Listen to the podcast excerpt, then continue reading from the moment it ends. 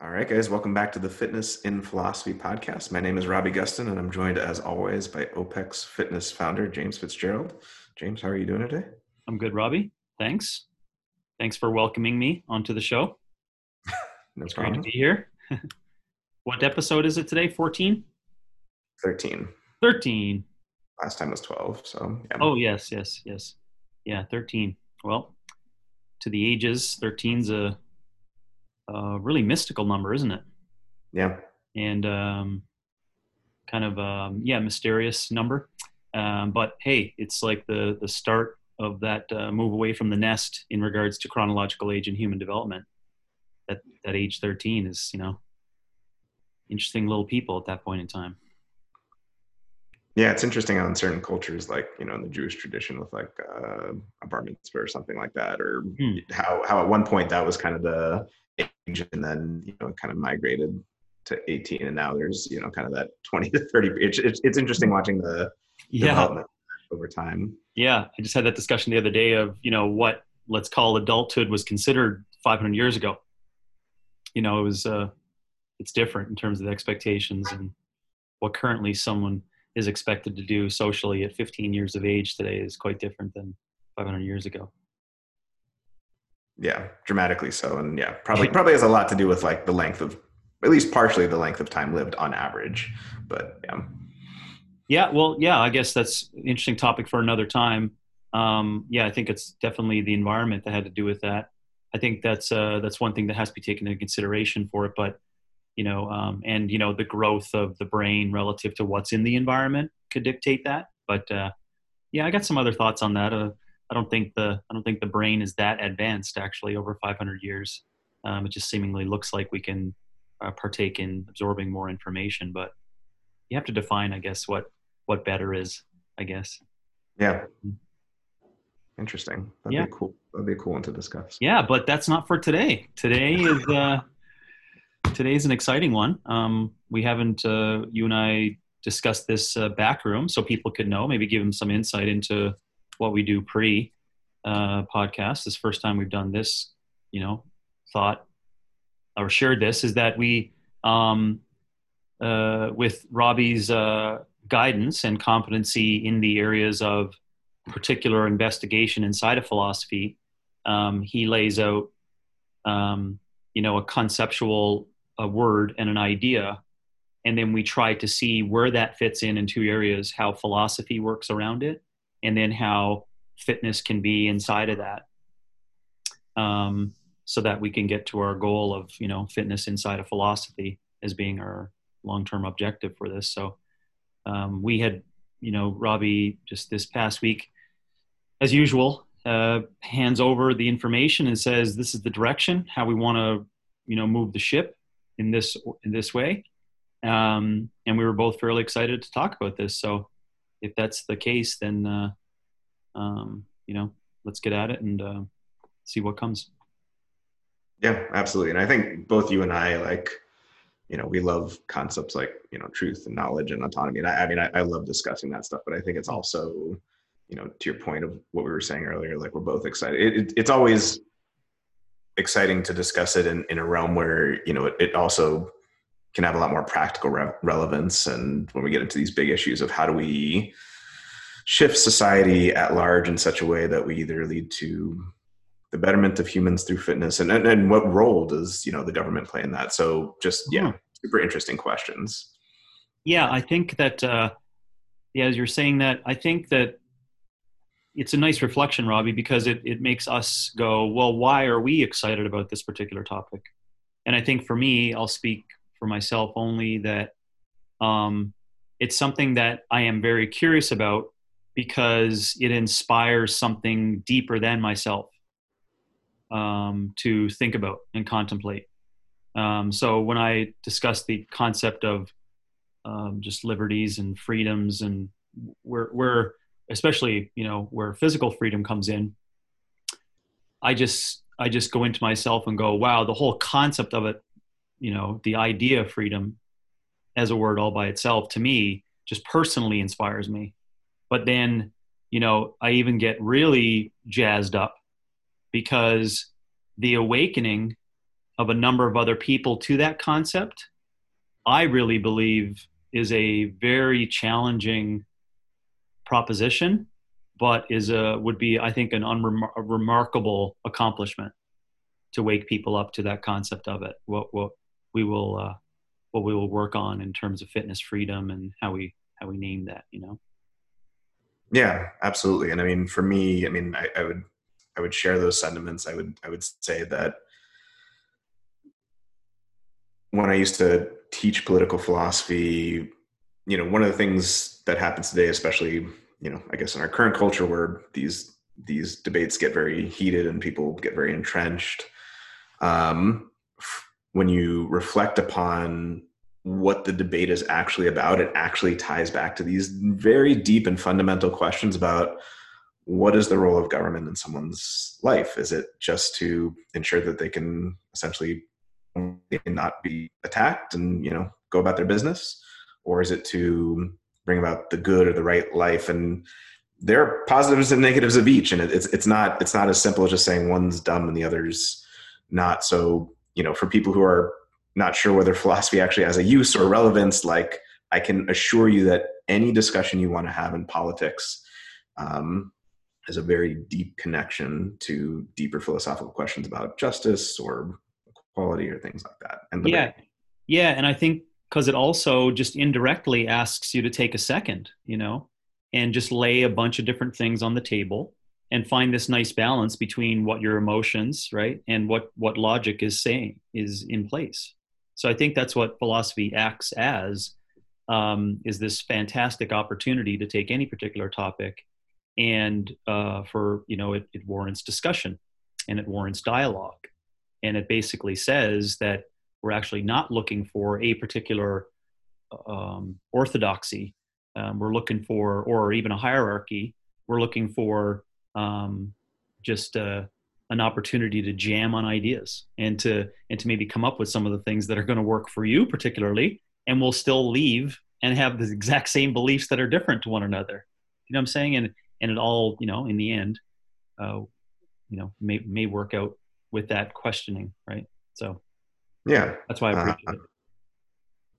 Yeah i agree. And i you know one of the analogies i would sometimes use with my students was philosophy is kind of like intellectual travel like i think we've all had the experience where we go to a different country And it's like oh they do that that way but sometimes that's better in a lot of ways and it's like you, you just get so enmeshed in your own set of conceptual possibilities that you, you don't realize oh, why don't we just toss an assumption out and do something different? Yeah. So philosophy is kind of like that for the mind. Yes. Yes. Um, yeah. Such a great example. Intellectual travel. I love it. Um, I had used, I had used uh, uh, that as a as a placeholder idea to to strategize around a couple of different words with our gyms, our OPEX gyms this past week. Um, so using, I guess, like a uh, it could be incorrectly called Robbie, but I used what was called a metaphorical hypothesis, allowing people to just stretch their brain on what what could possibly be a case of something. To your point, like intellectual travel, it allows you to like to get out and and see that there are differences, that there are like you know, and, and uh, anyways, it was a really great, uh, very uncomfortable. you know, I just wanted to make mention of that because even when you do travel, as an example uh, there are some things that you got to be prepared for if you're not good at adaptation right if you're not good for you know um, oh geez um, you know I, I don't i travel to london and i feel tired right? And you're just going to be a whiny uh, little bugger about it for three days. It's like you know you're probably not going to be able to adapt some of the things. No the point i'm making though is that it was very uncomfortable to do that travel um, because some people have never practiced it. So that's why philosophy is also not uh, in practice something you just step into and it's like, oh, this is fantastic. You have to recognize how well you adapt to these really challenging ideas, right? And, and challenging uh, concepts. Um, and I'll, I'll, keep going with it just as an example, analogy. I'm reading this book called uh, The Art of Choosing right now uh, by Sheena Iyengar, and uh, she's blind. Um, but she's done this tremendous amount of research on uh, choice and uh, and control and kind of words that you and I love, like um, self governance and uh, autonomy and sovereignty, and um, and the uh, the uh, practice that she had in there that she gets people to recognize these differences um, is understanding the individualism and collectivism differences in thoughts and how in geography back to your point on travel how that you know really opens up people's minds. So she gave examples where people travel to japan and this uh, individualist style of thinking that they bring with them and they get there and they're like i don't understand how you work live c- have community. Like they can't get it because they don't uh, they don't understand how to put their put their mind in their place in that area with a different thinking if that makes sense. So uh, that's all to back up to say that when you do this travel intellectually uh, you got to be prepared to be open-minded. Yeah and it's it's going to get you know i, I don't want to scare people off but i mean at times it gets uncomfortable. At times yeah I've, I've had that so many times when studying philosophy where it's like here's this you know cherished belief whatever it may be and as philosophers we try not to have too many of those because we know they get slung down but you you know you still have some of them and then there's this argument that comes along and it's like whoa okay well why why did i believe that? And and mm-hmm. what are the implications of me tossing that out? And what, what do i do now? So not all philosophy of like is like that. I mean some of it can be revelatory and celebration feel great but i mean just like with travel where you're like whoa what have i been doing? Yeah. um yeah some some sometimes you get into that. Yeah yeah. So, anyhow thanks for uh thanks everyone for going along a little journey there with that one yeah. before we get going on the topic. Oh yeah all right, guys. So before we talk about liberty, um, and I feel like it's a running joke on our podcast, but that's okay. Uh, th- these things require lots of discussion. This is probably going to be a two, maybe even a three-parter. We'll probably do it later down the line. There's a lot to discuss yeah. here. Yeah. Uh, but just as an intro, I want to talk about political philosophy first and what it does, and then we can talk about liberty. So, political philosophy, as you might imagine, asks deep philosophical questions about politics, things that people engaged in politics may occasionally uh, ask, but they're more enmeshed in the actual business of politics. So sometimes it's hard to step back. So this is where political philosophy comes in. So things like what is justice? What's the best form of government? You know, Plato's Republic, which in many ways is kind of the, the foundation of Western philosophy, is in a lot of ways a work of political philosophy where he talks about the pros and cons of democracy and tyranny and all these different things. Are liberty and equality compatible? Um, are liberty and safety compatible? You know, these are all things, you know, rah, rah, rah, safety, awesome, great, we want it.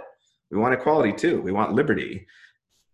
But there are ways in which these don't always mesh with one another, mm-hmm. right? Um, we could all be a whole lot more safe if there were cameras everywhere. But that infringes upon this mm-hmm. intrinsically worthwhile thing called liberty. Um, what's the most important role of government? We'll, we'll, talk about this a lot today. Is it just to ensure our ability to freely move about and pursue what we want? Or is it to help us cultivate the good or the right life? Is it to positively promote that? There's one conception of liberty, which we'll talk about, according to which government is just there to protect us from foreign threats and to make sure no one else is stealing from us or you know killing or uh, doing other any of that other stuff and then government should just get out of the way. And then there's another conception of government according to which no the role of a government should be to help humans flourish to help them lead the right life. Um, what's the relationship if any between legality and morality? People act as though these two are the same or similar. They are related, but they are 100% not the same, nor should they be. Um, so, what's the relationship there? Uh, under what conditions is social disobedience morally justified?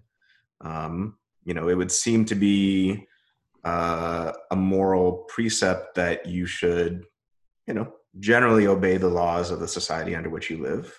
But of course, what about when those laws are unjust? Like in um, different places where um, you know people say women shouldn't be able to drive or something like that or you know uh, mm. laws that seem unjust so th- those are some of the questions that we can get into with uh, political philosophy. And then just one more that I, I just remembered I didn't uh, mention that I think is so crucial. This this question to me really sums up a lot of people's political leanings. What should we do about the brute facts? Meaning, just like it's a fact. There's really nothing we can do about it for the most part. But you know, there there are questions about what we can do um, as a society a large part of our lives is due to luck. We don't choose who our parents are. We don't choose our height. We don't choose our innate athletic ability. We don't choose our innate intelligence. We don't choose whether our parents went to college. We don't choose whether they have money. And yet, all of those things have a profound effect upon our lives. Now, as a society, we can't change someone's height. We can't change someone's innate intellectual ability. We can't change their innate athletic ability. But we can do things to make it so that someone whose parents didn't go to college or don't have money um, aren't doomed as a result. So there's a really deep and profound question there about, you know, some people say, well, that's the luck of the draw, deal with it. Mm-hmm. You know, free will, choice, pull yourself up by your bootstraps. And there's another side that says, well, as a society, we should be involved in trying to make it so that there's some sort of safety net so that people, through no fault of their own, are you know um, doomed essentially for the rest of their life. So those are some questions that political philosophy discuss discusses, and I'm just going to pause right there, James, in case you have any thoughts or questions or anything you want to add. Yeah, no, just in addition to the last point there, I think that's where we're going to go uh, mainly for today. Um, is some other things to think about in there too is that some of the things we don't we don't know as well you know that are interesting or what i would call unknowns in how do we i mean there's no well observed facts around uh, you know long-term investigation and work put into like um, you know opportunities for fitness right or opportunities for for waking people up to the concept of fitness this is where i'm going on instead of just saying luck or how you've you know just landed and you're like oh you got a peloton and you're on 37th floor well you know great good for you and then there's like well some don't even know that it could be within them to improve it. They don't know that they may have the choice to make some very small adjustments that can get them to a certain spot. You know, so what I mean is that we also don't know what it's like to I think what we need to discuss too is what I'm calling intervention. Like what what what what results in intervention, and how much work really is that, um, and uh, can that really like you know um, you know act as a quote unquote lean startup to like get people to this awareness right that they do have these things that are available to them that they can can get educated and, and become competent in these particular skills for health and fitness you know? So that's one thing i st- we we don't know right? We don't know. We could we could easily just say on historical context of these two different beliefs like this is just where it ends up but i think there's more than that. So that's that's one i would that's one area that you know um, i think we need a bit more of investigation inside. And um, yeah, and I'll just stop there um, because I think down the road we're going to get to the this um, you know what I think is the big is the big uh, nugget to try to to try to rock is like uh, it's not around you know what we have to work with and the system that's in place in order to get people awake to that. Um, I think it comes down to um, possibly leaning up against what I like to call you know what you're physically capable of and then experiences inside of that and i think that's an easy way to kind of you know get people uh, let's call it leveled up to this uh, this level of freedom that they're going to have. And then robbie we don't have to get into all the uncomfortable spots right? Well not that we don't want to today but we don't have to get into the uncomfortable spots of saying like well these people know that there's some posit- positivity in that and they know it's going to lead to health and fitness but uh, and, and it's available and they have a choice and everyone you know i mean there's google and youtube and etc and um, uh, but they're choosing not to do it right? Uh, but we're but we're all trying to be in the same room you know? Um, and so then then it gets always ends up in the uncomfortable conversation of like well what are what are what should they be doing if it impedes on my freedoms based upon what i want to do right? And that's where we need to discuss like well what what are those impedances right? And and what does that mean? And then when you get the crisscross of being in the same room under the same guidelines right? Which is you know taxes and um and uh yeah just uh, operating as a you know operating civ- civilly, civil, civilly, civility. Civilly, yeah. Yeah. No, I, I think that's a very important point, and um, you know, like you said, we'll get to discussing that, but that's exactly where the crux of the issue comes in. And you know, there are lots of different ways in which you can discuss it, but of course, in our case, we'll be discussing it with relation to fitness. Mm. Um, you know, again, on one conception of the role of government, you know, if someone wants to stay home and eat Cheetos and not do anything, that is their right. And it may be very good for them to engage in exercise and eat healthy, but um, you know, for all sorts of reasons, but that's not the role of government to say anything one way or the other about that. And then there's another conception according to, to which, well, you know, you could say it just because it's the good life, um, that's something we should pursue, or you can even couch it in terms of, you know, potential harm in terms of, well, this person doing that collectively raises all of our health insurance prices. Do you, you know what I mean? There's, Yeah. there's those debates and arguments as well. So what constitutes harm in such a way that we would want to legislate either, either in terms of laws or taxes to uh, affect people's behavior?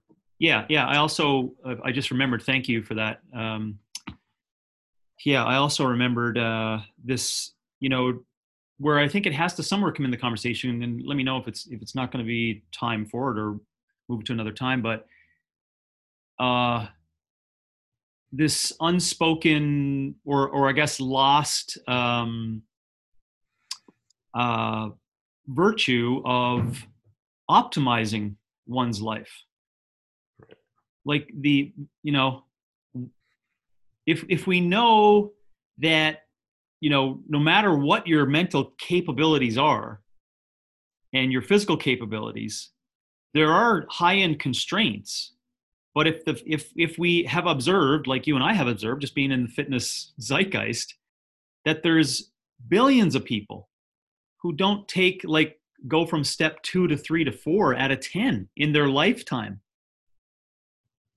right? Yet we know that they have an opportunity to get to like nine and a half out of ten.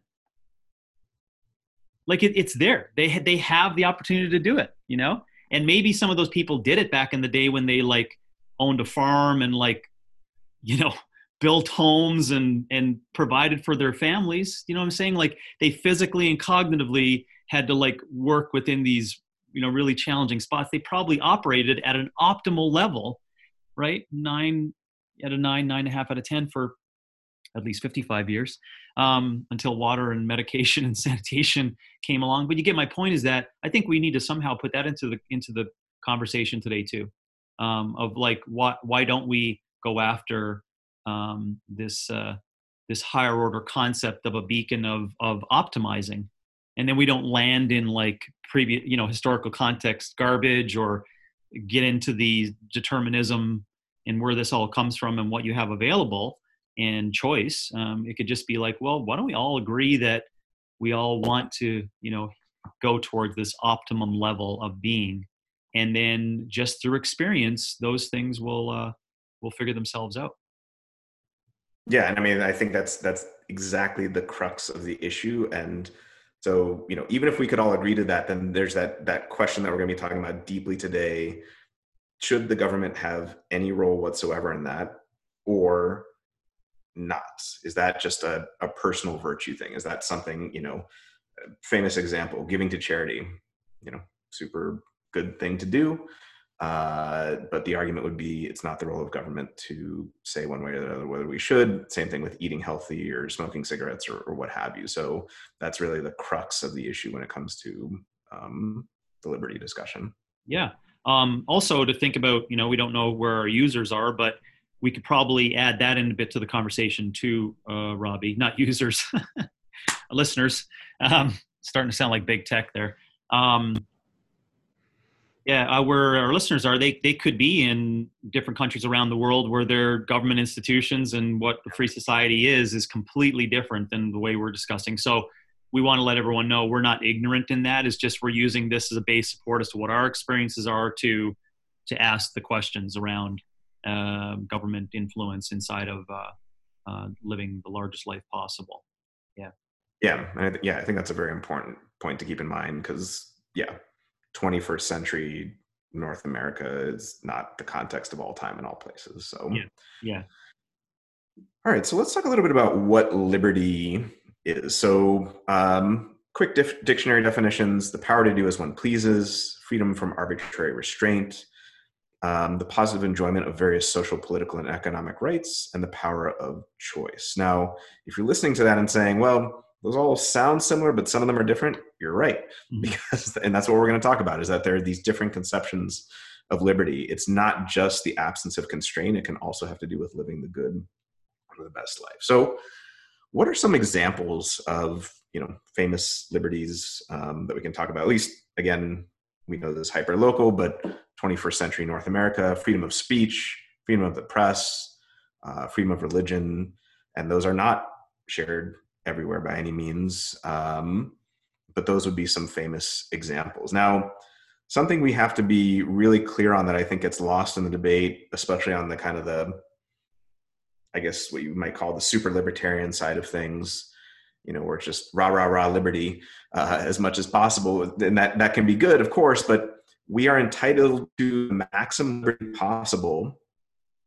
Dot dot dot that is compatible with the maximum liberty possible for others. So, in other words, you don't have the right to buy a tank and drive it on the wrong side of the road down the street. Even though we have freedom of speech, you can't yell fire in a crowded theater. Um, so, people need to recognize that, you know, liberty means liberty that is compatible with the maximum possible liberty for others. Now, the most important philosophical question here that's really tough, of course, is what does that mean? Is secondhand smoke an infringement upon your liberty? Is not having car insurance infringement upon my liberty? Do you know what I mean? All those types of things. Um, so I'll pause there for a second, see if you have any thoughts. Yeah, no, I'm just I'm just excited to get into you know where we're going to be and how fitness lands in that. Um, you know, and just uh, I think it, it you know uh, it's going to get us to questioning the importance of that and um, the importance of health. And again, I don't I don't mind doing it, but it's going to bring us back to like well, if we define what health is and we define what optimizing is and we create pillars, right? Cognition or sorry, locomotion, resilience, perception, and uh, and uh, cognition, perception, locomotion, resilience. Those as the pillars beast basically we can work towards. Then we can then start to say that yeah, you have all the liberties as you wish to to partake in going, you know, that route um, but also if you if you do not participate in it and you choose not to do that and go towards that optimal then how does that work for all of us right? How does that work for all of us in what we want to do? Uh, so i'm interested in in that. Yeah agreed. I am too. Um, so let's talk a little bit briefly about why is liberty important? It's to be able you know to do as we wish with our life to not be able not to not be subject to the whims or forces um, of tyranny or things outside of us. And going back to a previous episode we did, liberty is a necessary precondition for autonomy. Can't really be autonomous if you don't even have this first conception of the absence of constraint. How can someone be autonomous if they're up in change or arrested for publishing an article or so forth? Mm-hmm. Okay, so now let's talk about negative versus positive liberty, and th- this is really where you know if you guys are wondering where the fitness connection and connection is uh, connects to a lot of the stuff we already discussed, but it really connects here. So, negative liberty is the absence of obstacles, barriers, and constraints. So, this does not mean negative in the pejorative sense of bad or wrong or evil. It just means the absence of something. So, it's typically applied to individuals, and the idea is that you have liberty or you are free to the extent that you are not constrained under the rule of a tyrant or no one's forcing you with mind control or drugs or any one of these crazy philosophy thought experiments that people drum up uh, to do something. Now, with anything in philosophy, um, there are pluses and minuses here. So, pluses of negative liberty, it guards against the poten- it guards against potential authoritarianism, uh, paternalism. You know, the idea that someone know, would know better than you what's good for your life. Mm-hmm. And I'm I'm not using this term, this has no indication of what I personally believe, or otherwise, it's just the term that gets used, the so-called nanny state. So the the idea here being, look, so a famous example from when I was in college in New York City was, you know, Mike Bloomberg, the mayor, put into effect a rule about you're not allowed to sell. Uh, it wasn't big gulps because not every place has a big gulp, but you're not allowed to sell sodas above a certain size. Yeah. And the big debate, of course, back and forth was, well, this isn't like secondhand smoke, right? secondhand smoke has objective, verifiable, like you are in my direct vicinity, you are going to get health issues as a result. Someone drinking a 64 ounce soda or 128 ounce soda, it's really bad for them, and maybe it's bad for our health insurance system. But ooh, man, we gotta we gotta draw those red yarn strings really thick to make this argument that it's infringing upon someone else's liberty. So that that's really where you get into that that piece right there. Um, the negatives there are that it's the app well i guess it depends on what view you take but it's the absolute bare minimum conception of government. So the idea here if you take it to its logical extreme government should have a standing army to protect us from foreign threats. Mm-hmm. should have a judicial system with police and judges and lawyers and all the rest of that. But aside from that it should get out of the way. It's it has a deep epistemological skepticism about the ability of government to know what's right or good and its ability to um, implement it. And thus, the idea is look, we are all free to pursue conception of good, um, and the government's role is just to protect us in, in, in doing that. So I'll just pause there for a second, see if uh, anything you want to say one way or no, um, I'm being okay. educated as we go, so I really like it. It's uh, it's I, I, read it, but I'm now getting it, so I appreciate it. Oh, no problem. Yep. So um, another way to phrase this is that a central feature of the negative conception of liberty is that we can't and shouldn't impose personal growth from the outside.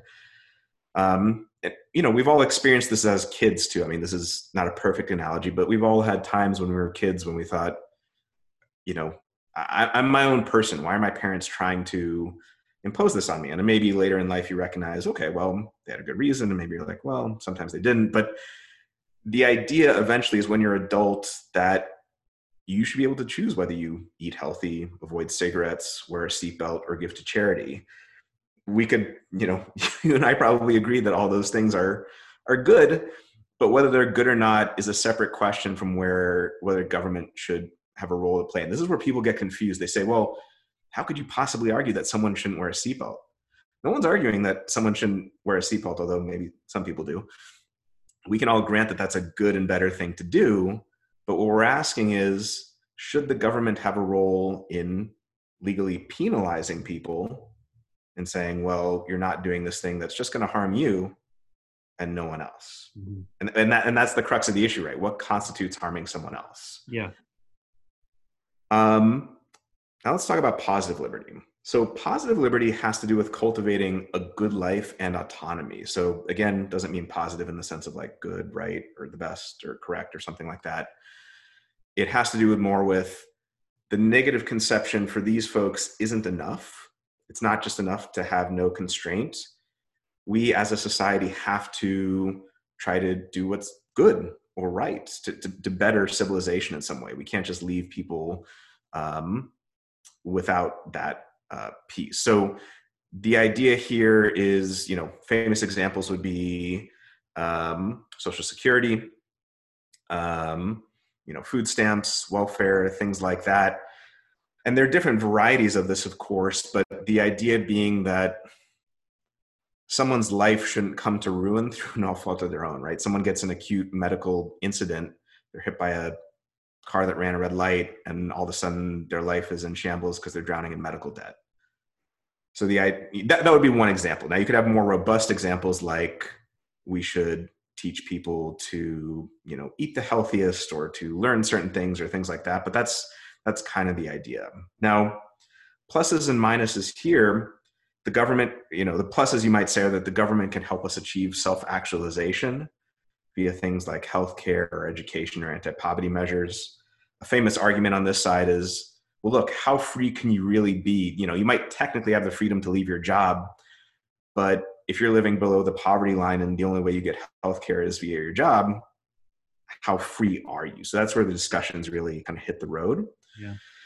The minuses, of course, are the exact opposite of what they were in the negative liberty case. So nanny state, paternalism, potential authoritarianism. Um, one other thing to point out here that's very important in philosophical discussions is that the burden of proof very squarely lies on the person who wants to argue for positive liberty. They have the intellectual work and ground to cover to argue for this. Yep. It's not saying it, it, it can't be done, it's just to say that like negative liberty is the baseline. We can all agree to that. Mm-hmm. And if you want to say that something like, you know, everyone should have health care so that healthcare costs don't go up for everyone, or everyone should have car insurance, uh, or people shouldn't, you know, smoke in a crowded bar, you need to be the one providing objective, empirical, verifiable um, evidence to to substantiate that claim. Yeah. So I guess that's what was my word was uh, on optimizing, right? I got to define with a really strong argument what optimizing is, basically, right? Like what is optimal and what's my argument for that. Um, and another example to the negative liberty thought I was thinking about, which, and again, that's why it gets complex and it needs to be stretched out, is um, uh, I gave you the example, remember, offline, right? I think there's another topic where I was like, well, how about uh, things that we can't even connect that have impact? So uh, maybe the teacher that my child spends, um, or the avatar of a teacher that my child spends you know uh, 45% of their their life up to 18 uh, they don't believe in health and fitness. So now now there's a rub.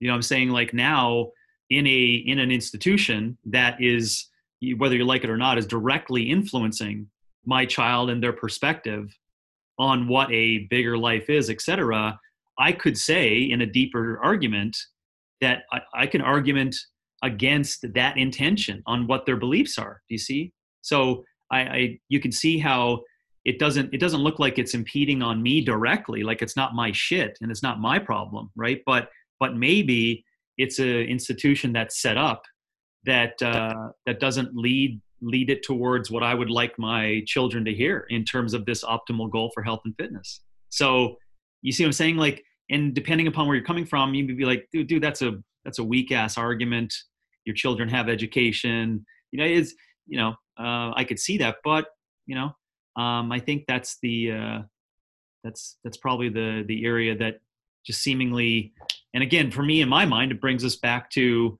you know you know well why do it at all if there is this lived experience that we see and people are not participating in this optimization right? And, and people and there's a shit ton of people who who are not they're not going after a really robust, uh, fully expressed lifestyle.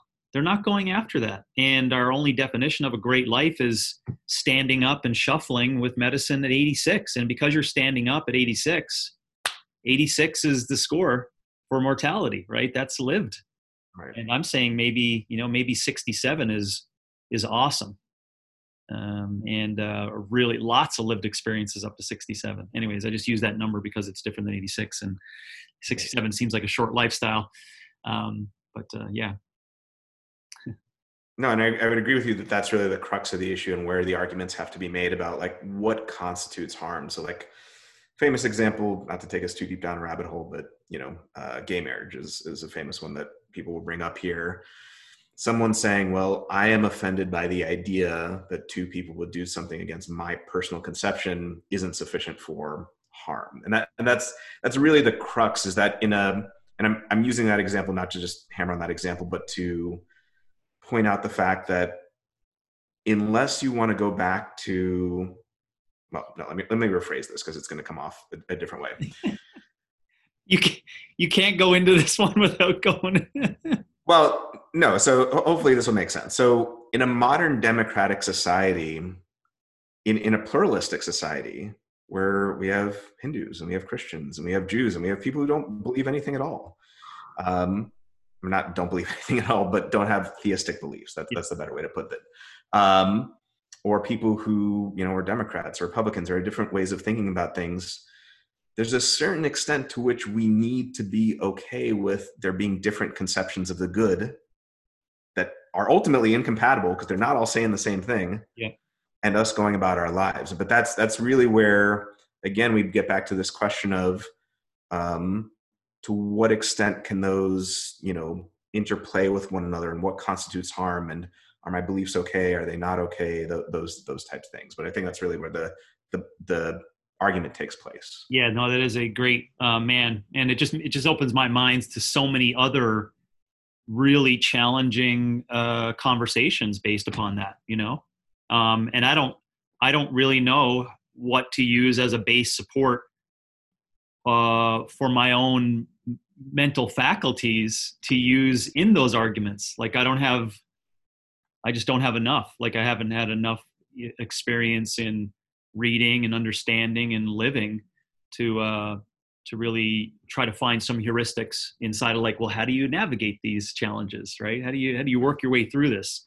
I think this is where the strength is in philosophy, but it's also where it becomes like just maddening and that you you want to have some kind of direction right um, to it and uh, and again i think we just get always tripped up in um, in our own beliefs yeah and i but i think you know i think there are you know I, I can totally understand how the philosophy side can be like oh my god there's just so much stuff but there are ways to get a handle on this and to even maybe argue for what you want to argue for with positive liberty you know you could make arguments you know, like JFK made uh, along the lines of better citizenry, able to pursue the good in kind of the best possible way. Um, other things you could do that we'll talk about when we get into more nitty gritty positive liberty is it doesn't always need to be as aggressive as laws. We don't need to outlaw Cheetos, right? We don't need to outlaw cigarettes, but we can say, well, given the health impact this is going to have, we're going to tax them or we're going to give you tax breaks for going to you know what i mean so there can be different ways that you can guide things and that that's its own debate too yeah. but without getting so without having such heavy infringement upon okay cheetos and big gulps are gone yeah so there are different ways you can not kind of navigate that yeah so. yeah would would uh, electric cars and the and the uh, tax rebates on that be a slight example of of moving into that area like trying to figure out how you know, and, and not taking any sides of like, you know, how much electrical cars, you know, impede on the grid as well. But I'm just saying, you know, the, you know, I think that's a, that's a movement, probably a, um, an investigation is something we should watch, right, for the next uh, 10 years or so. Yes, that would be a perfect example. When we're talking about environmental stewardship and the extent to which government should be involved, yes, the burden is on the government to show that there will be harm that comes. And, you know, if we have these objective empirical verifiable studies that show that there will be harm having tax breaks let's say for solar energy or electric cars or what have you in such a way to as maybe guide this positive behavior for the overall uh, collective good of society yes absolutely yeah yeah yeah um, it's still going to end up i think as an example too for that it's still going to end up in um, yeah, it, it's just still still going to be a lot of questions inside of it. Using that as an example. Yeah, absolutely. Yeah, that's that's why I always, Robbie. I don't know if it's always the, you know, because I, I play that in my mind all the time, not with just electric cars, but just in terms of the fitness topic especially. And you know, I just keep going back to like, well, why why don't we just go after the observed uh, things that are really positive about an optimized lifestyle? you know the positive liberty aspect of things right? And why don't we just work super hard to come up with really strong arguments for proof of that you know? Um, and i think i think getting into that area is also probably uh, safer i would i would say um, and because you're you're not i guess to even use that word it is more positive you know in in concept uh, because you're you're basically just saying it's you know you could still do what you want to do but we're telling you there is there is this thing right? There is this thing and there's a there's a better version of you as a possibility inside of that thing and and we're just asking you to just try to try it like try to move towards that.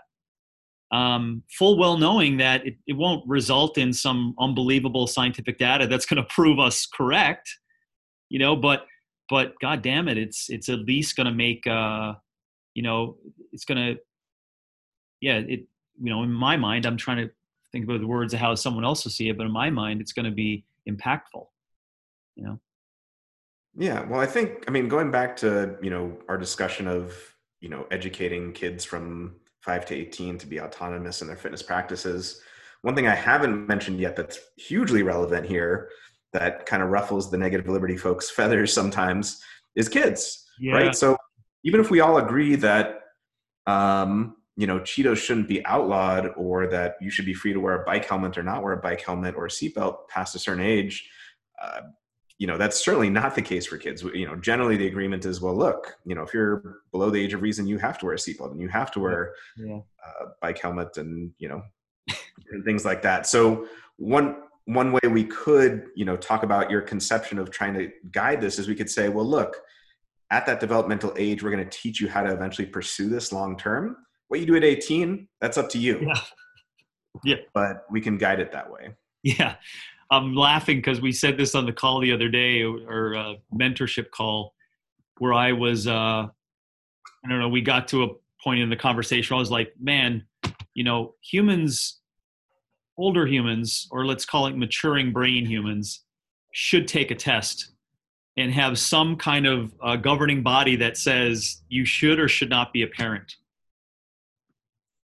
My you know, mom think, always used to say that. Think about that, right? Like um, that, of course, sounds very tyrannical, uh, but uh, um, and dictator-like. But uh, that's not what I was getting at. It is just that to solve for that, which is the younger mind that can't make those decisions. And, you know, listen, Doritos at age six is tastes really fucking good, right? Like, man, come on. It's nothing like raw broccoli. Let me tell you that. No matter how good your primal, you know, turkey avocado oil thing is, you know, um, it's not going to make it.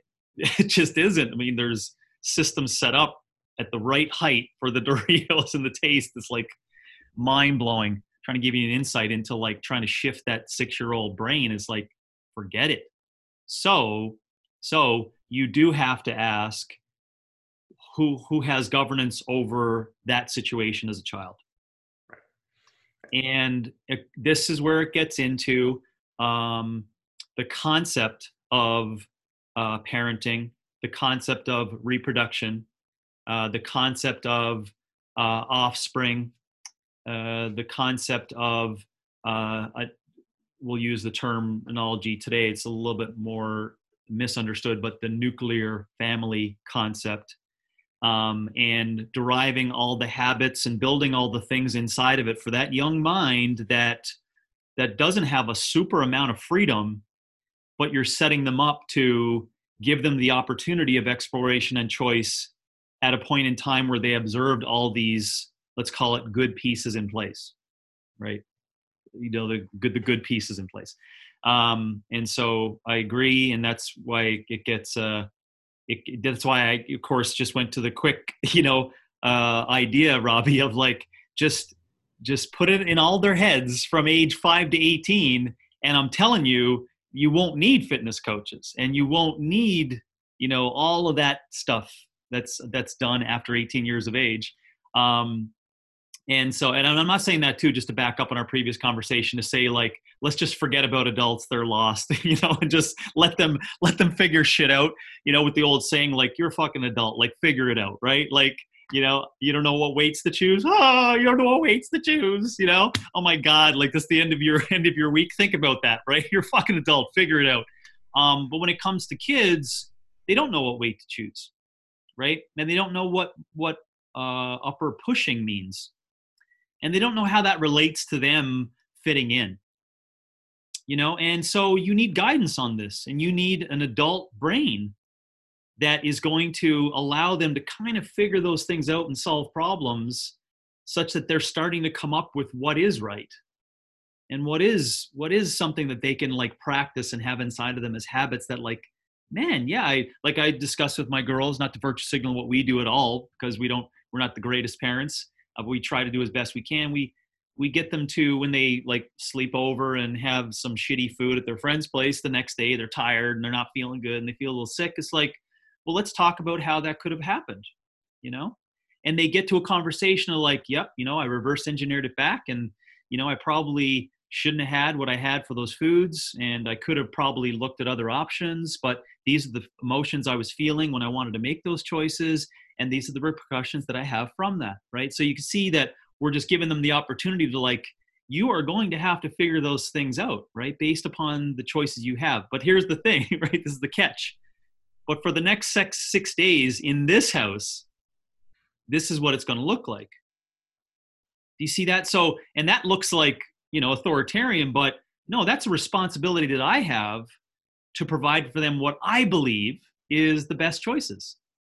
You know, and this is the thing it's not complex. Like that that's like the like to your point is like oh james the best choices are not hard to oh my gosh the best choices are out there. Like it's all available and accessible. And this is where of course why what I, why I do what I do every day and why we're having this discussion is to try to create higher levels of education and awareness around these choices that are available you know and and what the, what does that pathway look like so sorry for being lengthy on that but no, no, you're totally fine. And I think that that analogy, I mean, the parent analogy that you just you, you you put up there is is exactly the crux of the issue. You know, you said for the next six days in our house, is the government our parents? Mm-hmm. That's exactly the crux of the issue. If you had to put it into a metaphor, mm-hmm. that's it. Yep. People who believe very strongly in negative liberty will say, yep. in a modern, democratic, pluralistic society, we all have different conceptions of the good as adults, and the government should not have any role in telling me what my conception of the good is, so long as I'm not harming someone else. Yeah. Whereas the positive liberty conception, depending on how far you scales, will go from yeah. Secondhand smoke all the way to we should be teaching people, we should be forcing people to eat a certain way. Yeah, yeah. So this is what I would ask for those who are who really think hard about this is, you know, and it, and again, this would be a, a thought experiment that's uncomfortable, but you know, what would be so wrong with the government forcing everyone to wake up and for an hour to participate in physical challenges. Like everyone had to do it. You know, what's your argument against that?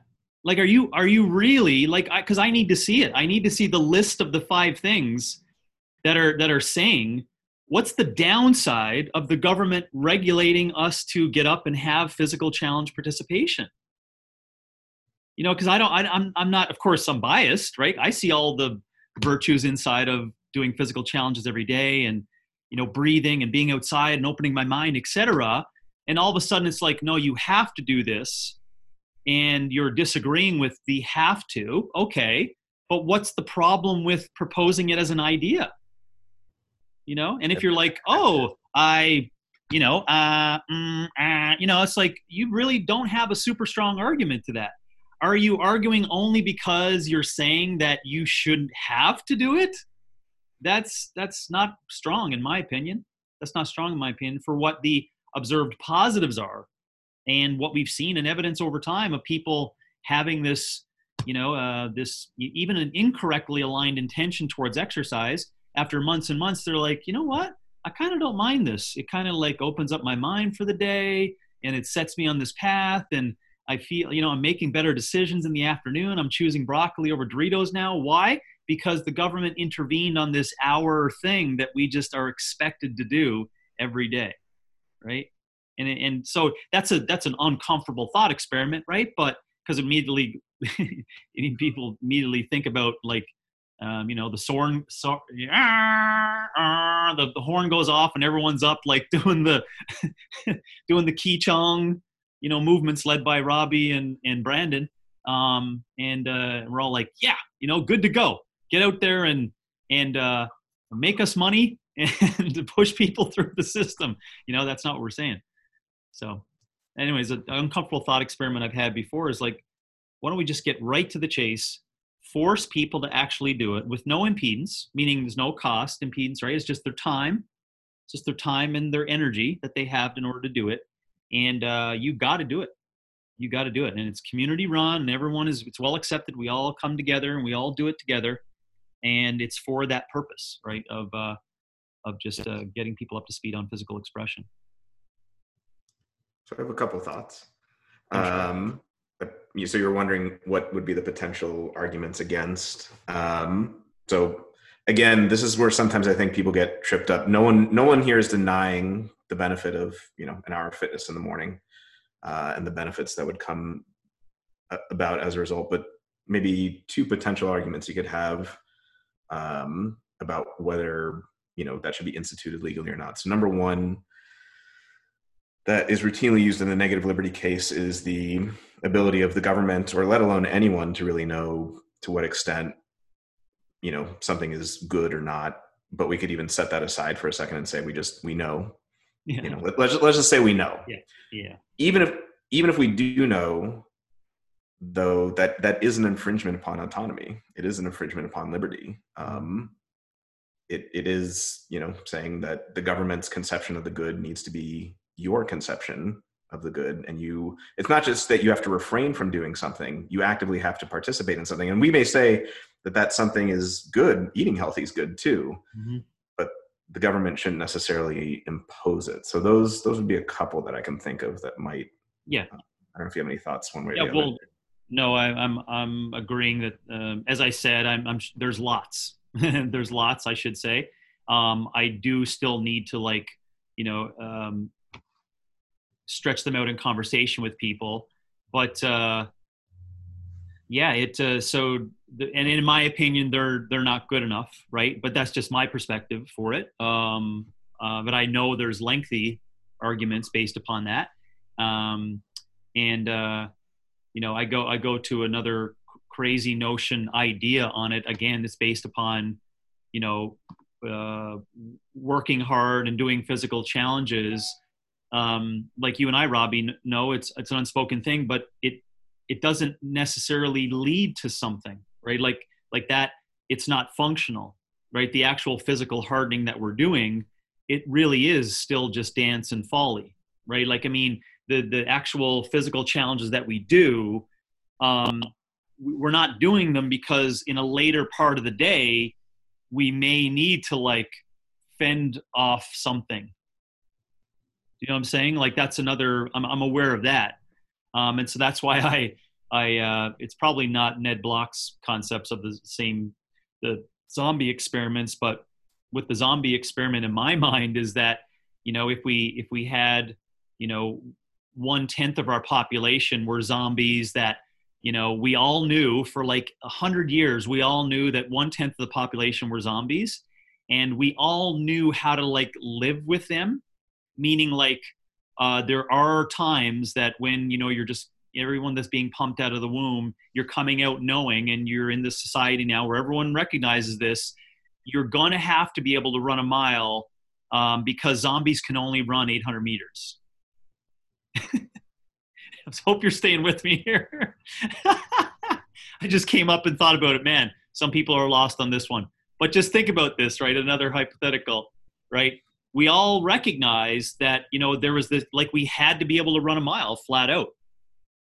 Like, and, and why? Because if you can't, and you can't carry your child for a mile flat out, you'll be taken by zombies, right? Why? Because they just die out after 800 meters. Like, it's just something, you know, just something explode yeah, yeah, they explode. They, they have this internal combustion problem. You know, this this governor issue. They get to 801. It's like beep beep beep. They don't even know what's happening, right? It's like what the hell? Boom. Um, and humans are like, haha, you know, we know this, and we know we know something that you don't even know, but we've observed this because it's a hundred years experiment. You know. Anyways, this is. But you see what I'm saying? If that was the case, do you see how it would change up like what we do as a physical expression? Like you have to you have to be able to run a mile flat out. You have to. Why? Because you can't survive if you can't run a mile flat out. And this this of course crazy idea thought process brings us back to the your good point. Is like well why do you really need to do it and if you're asking people to forcefully do it um, you are going to have some strong arguments to say like I don't need to do this shit like a bunch of push-ups and, and pugilism when my afternoon is like just punching keys on a computer. Like I'm not connecting whatsoever. How that's going to be effective for me, you know? So sorry if that people down like an unfortunate, you know, area of thought of practice, but uh, you know, we're trying to we're trying to come up with ways to make people inspired around doing exercise. You know, this is the way to go about doing it. No, and I mean philosophy is chock full of very detailed thought experiments, just just like those where it's meant it's meant to highlight something. Um, yeah, I mean, in that case, you can you can you know in, in that you know uh, example, it actually brings up a, a good point that's related to this debate about to what extent does self harm play a role in what we legislate and don't legislate? So in the zombie case, for example, like you're going to die if you can't run a mile. Yeah. And then the question is, even even there, you could still ask the question. Well, if someone's like, "I want to die," okay, well, that's that's up to you. Yep. Um, you know, that's where we get issues uh, around you know euthanasia and what have you. Yeah. Um, but it really does get to an issue of especially in the health and fitness realm when we're talking about positive liberty and necessitating you know someone eating healthy or someone working out for an hour in the morning it really does get to this issue of self-harm because you really got to draw some thick red yarn yep. to say that someone not working out is harming someone else yep. Um, yep. it's possible it's abstract but yeah. so self-harm in this debate is very important we can we I think almost everyone agrees that we should have laws and or taxes in place to prevent against people physically harming each other either via drunk driving or secondhand smoke or punching someone in the face. It gets tougher with seatbelts, bike helmets, eating Doritos, yeah. stuff like that, because um, that's you are harming yourself. And then we have to get to that question of should the government of the be your conception of the good mm-hmm. or you know how did, how did those two tussle so. Yeah. Yeah man. I'm trying to balance out the uh, uh, emotions that i have around how exhausting you know it is without just like taking the red pill. It's probably the wrong you know analogy but just just get getting it over with and and saying I fucking don't I don't care what you think about it. I'm just saying do this, you know. Um, it's so easy, right? Like I mean you can just see it's in my it's in my emotions. It's like um you know, it just gets so drowned out in all these options that uh that are just seemingly you know, it just seems so simple um because it's right in front of us.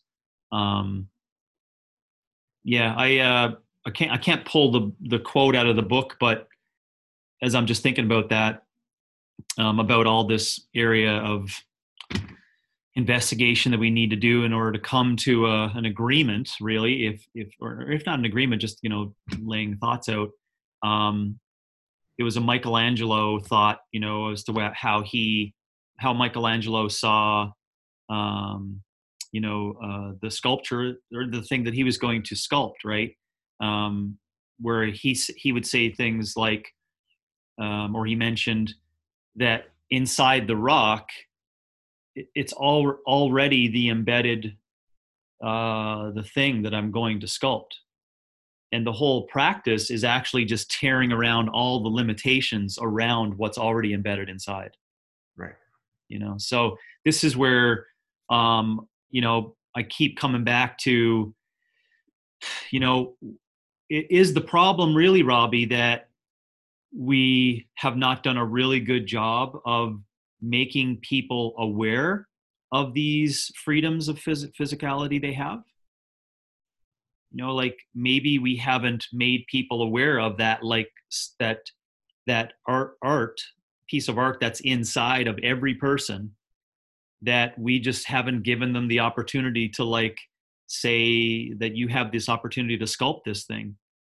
You know um and i think that's where i have lots of interest in that you know. Have we done a disservice for a long period of time in waking people up to this like you have it within you you know? It's within you. And if you want to argue over that one i don't know I don't, again i don't know what else to do. But uh you know that's you know and and if they don't if they don't get it well maybe we need different mediums to get get them to understand it right? Like get them to recognize uh, just just some uh, father who goes into the gym and after nine months is deadlifting 150 kilos. Right? Like to the to the person who under who doesn't stand understand anything about fitness is like wow for robert robert is like a beast. And we need to go no. Did you know that all humans have this capability of expressing themselves physically? Right? We have this inside of us right and we don't know why we've been given these unbelievable opportunities to express ourselves right with these cognitive and physical limitations long term right of like deadlifting 500 pounds five times in a row, you know. Um, but we can do it. You see what I'm saying? And so every person has an optimal deadlift. I'm just using the analogy of the deadlift, right? Every person has an optimal deadlift that they could get to. And again, what I'm saying is that maybe we haven't done a good job of educating people that number one, uh, two and a half out of ten is uh, is just not enough. You know, it's not enough. And you you do need to know that there's a nine out of ten you know and there it's sweet there's lots of good shit on the other side of that and i just don't think we've done a good job of through experience or storytelling or or examples um, of what that could be like for a lot of people and and we end up in this uh, this area of really asking you know is fitness good for most people? Like, the fact we're you know? Well i think i mean i think what you're mentioning is is definitely a potential where the positive liberty argument can gain some traction. So you might say something like, and there's a spectrum, of course, if like the government mandating like one hour of fitness in the morning for everyone on penalty of taxes or imprisonment or something like that is the far end of the spectrum. Yeah. I didn't even talk about the, the I didn't even talk about the repercussions. You know what the repercussions right. is? A second hour. so there, you know. Um, so that you know that could maybe be the far end of the spectrum but i mean you know to your point that you were just saying like there there could be a very real sense in which it is the role of the government to make people aware of this potential make people aware of the goods that come inside this and this can go back to the the kids idea where you're at least making people aware of the potential and i think you and i would both agree and this is where again that we come back to that idea of a pluralistic society some people even when faced with all the knowledge they're educated just the best way are just going to say fuck it i don't care i'm not doing that anyway mm-hmm. and that's okay that's mm-hmm. what we get in a free mm-hmm. democratic pluralistic society mm-hmm. you know when they get to being an adult but i do think you know your point about at least making kids aware and showing them that this is a potential and it, it holds so much good i think that's one way you could go i think another way you could go is that doesn't infringe upon people's liberties really in any sort of uh, serious way is you know, should the government play a role in, in um, providing physical fitness facilities the same way we have, you know, public skate parks and things like that?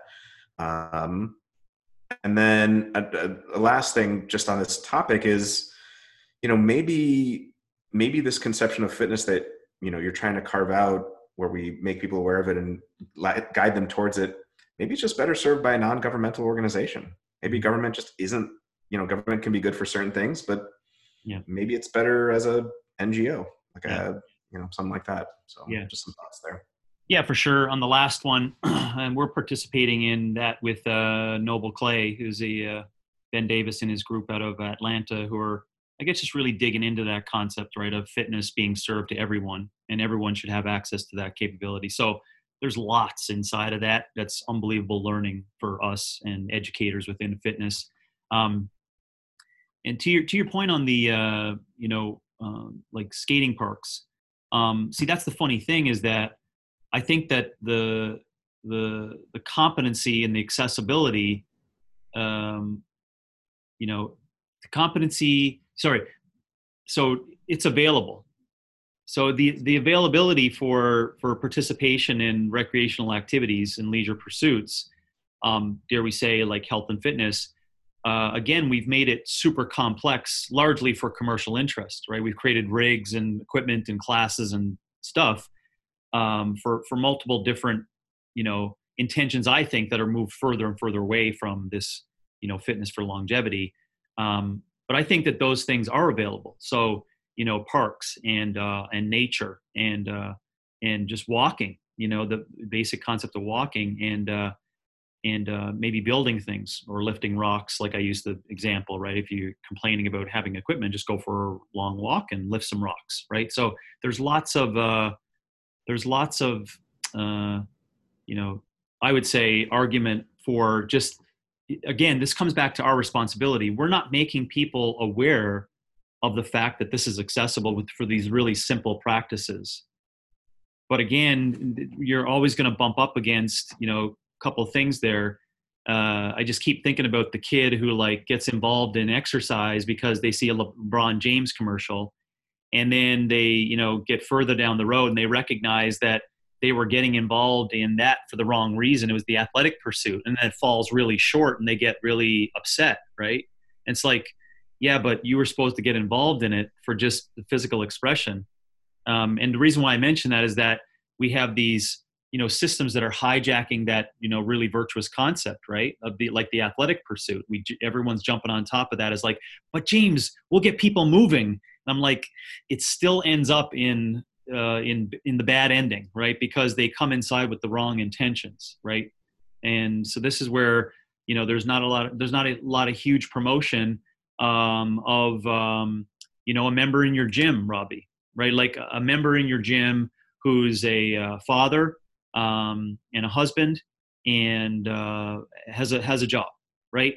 And there's not a lot of promotion around their experience right? And because it's not that exciting, right?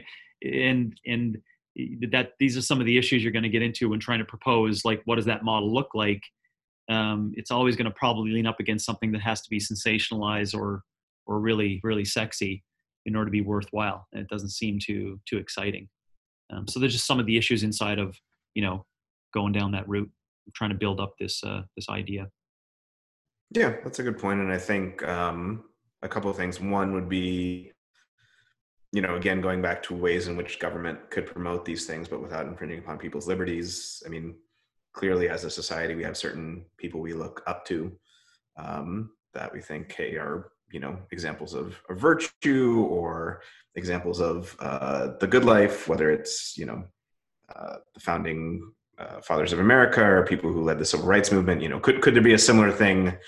For um, fitness and health that we you know talk about in, in schools and things like that.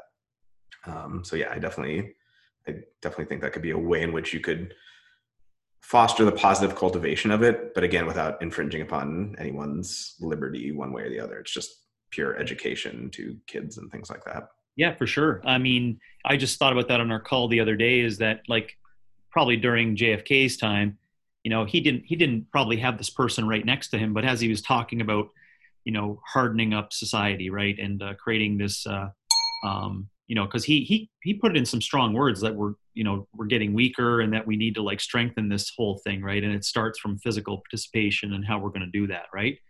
And you could argue about how it's going to happen et cetera but they had these individuals um, probably on stage or right along next to him. And they were they weren't these people but we used to have these individuals that would speak about all these virtues of physical participation like jack lalanne right?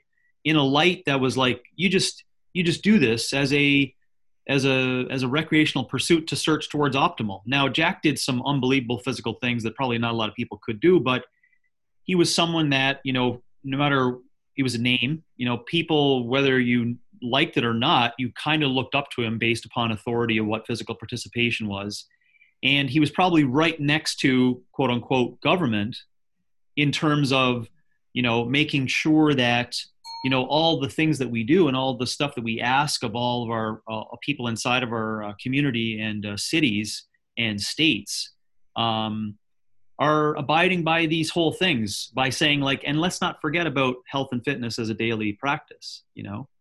Um, but there there isn't that today right?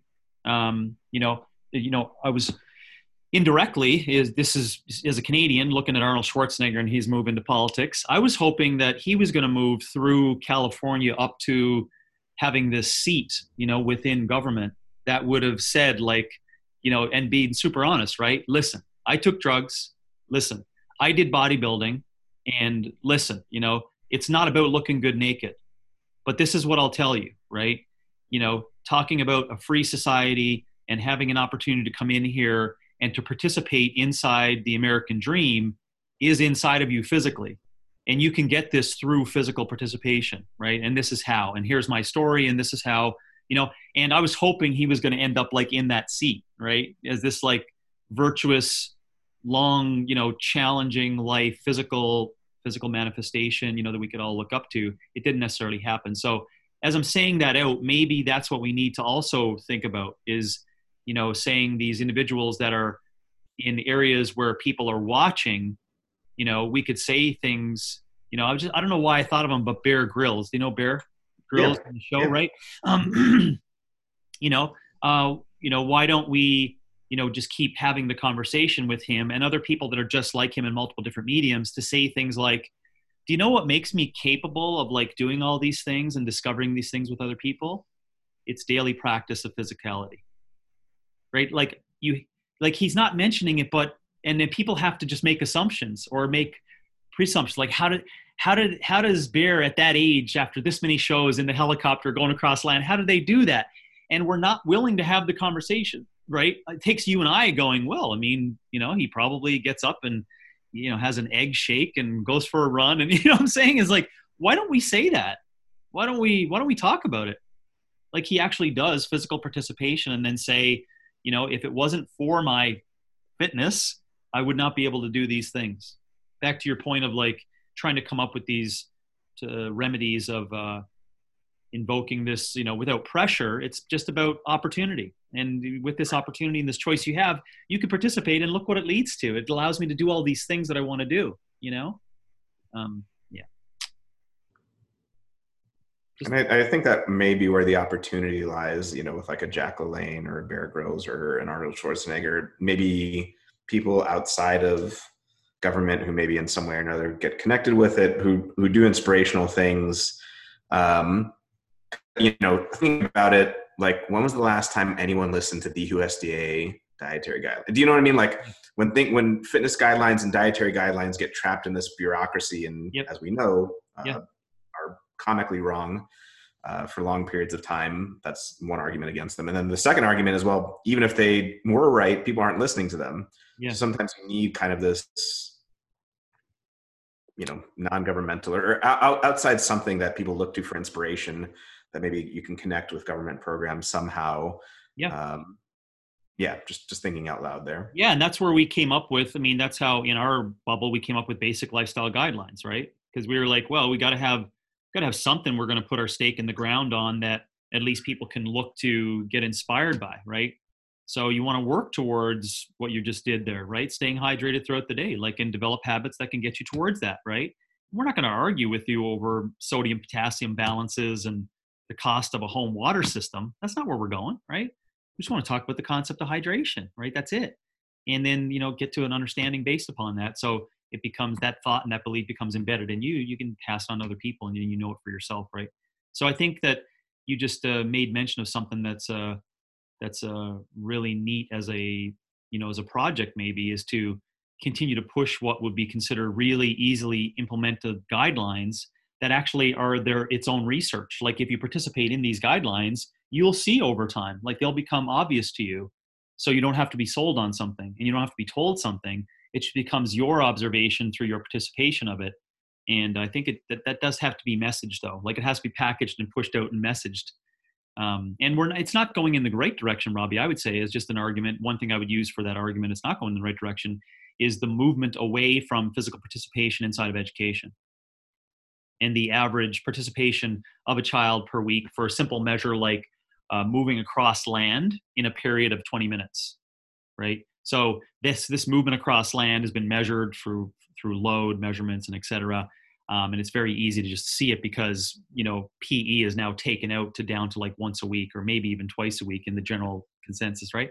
Where it used to be like a daily practice. So back to my point it's like you know wh- why, why don't we argue that point right? I mean you know it should be my child's physical freedom to do what they want physically. It's like well i don't know uh, maybe if it's a practice that they do every day when they're 18 and they get into the real world they wake up and now they got a job and they're like wait now where is that physical practice thing that i need to maintain right that i just have inside of me that i've learned how to do that keeps me going to this thing and now it becomes you can see it's like an embedded lifestyle prescription that uh, they don't even know why they're doing it.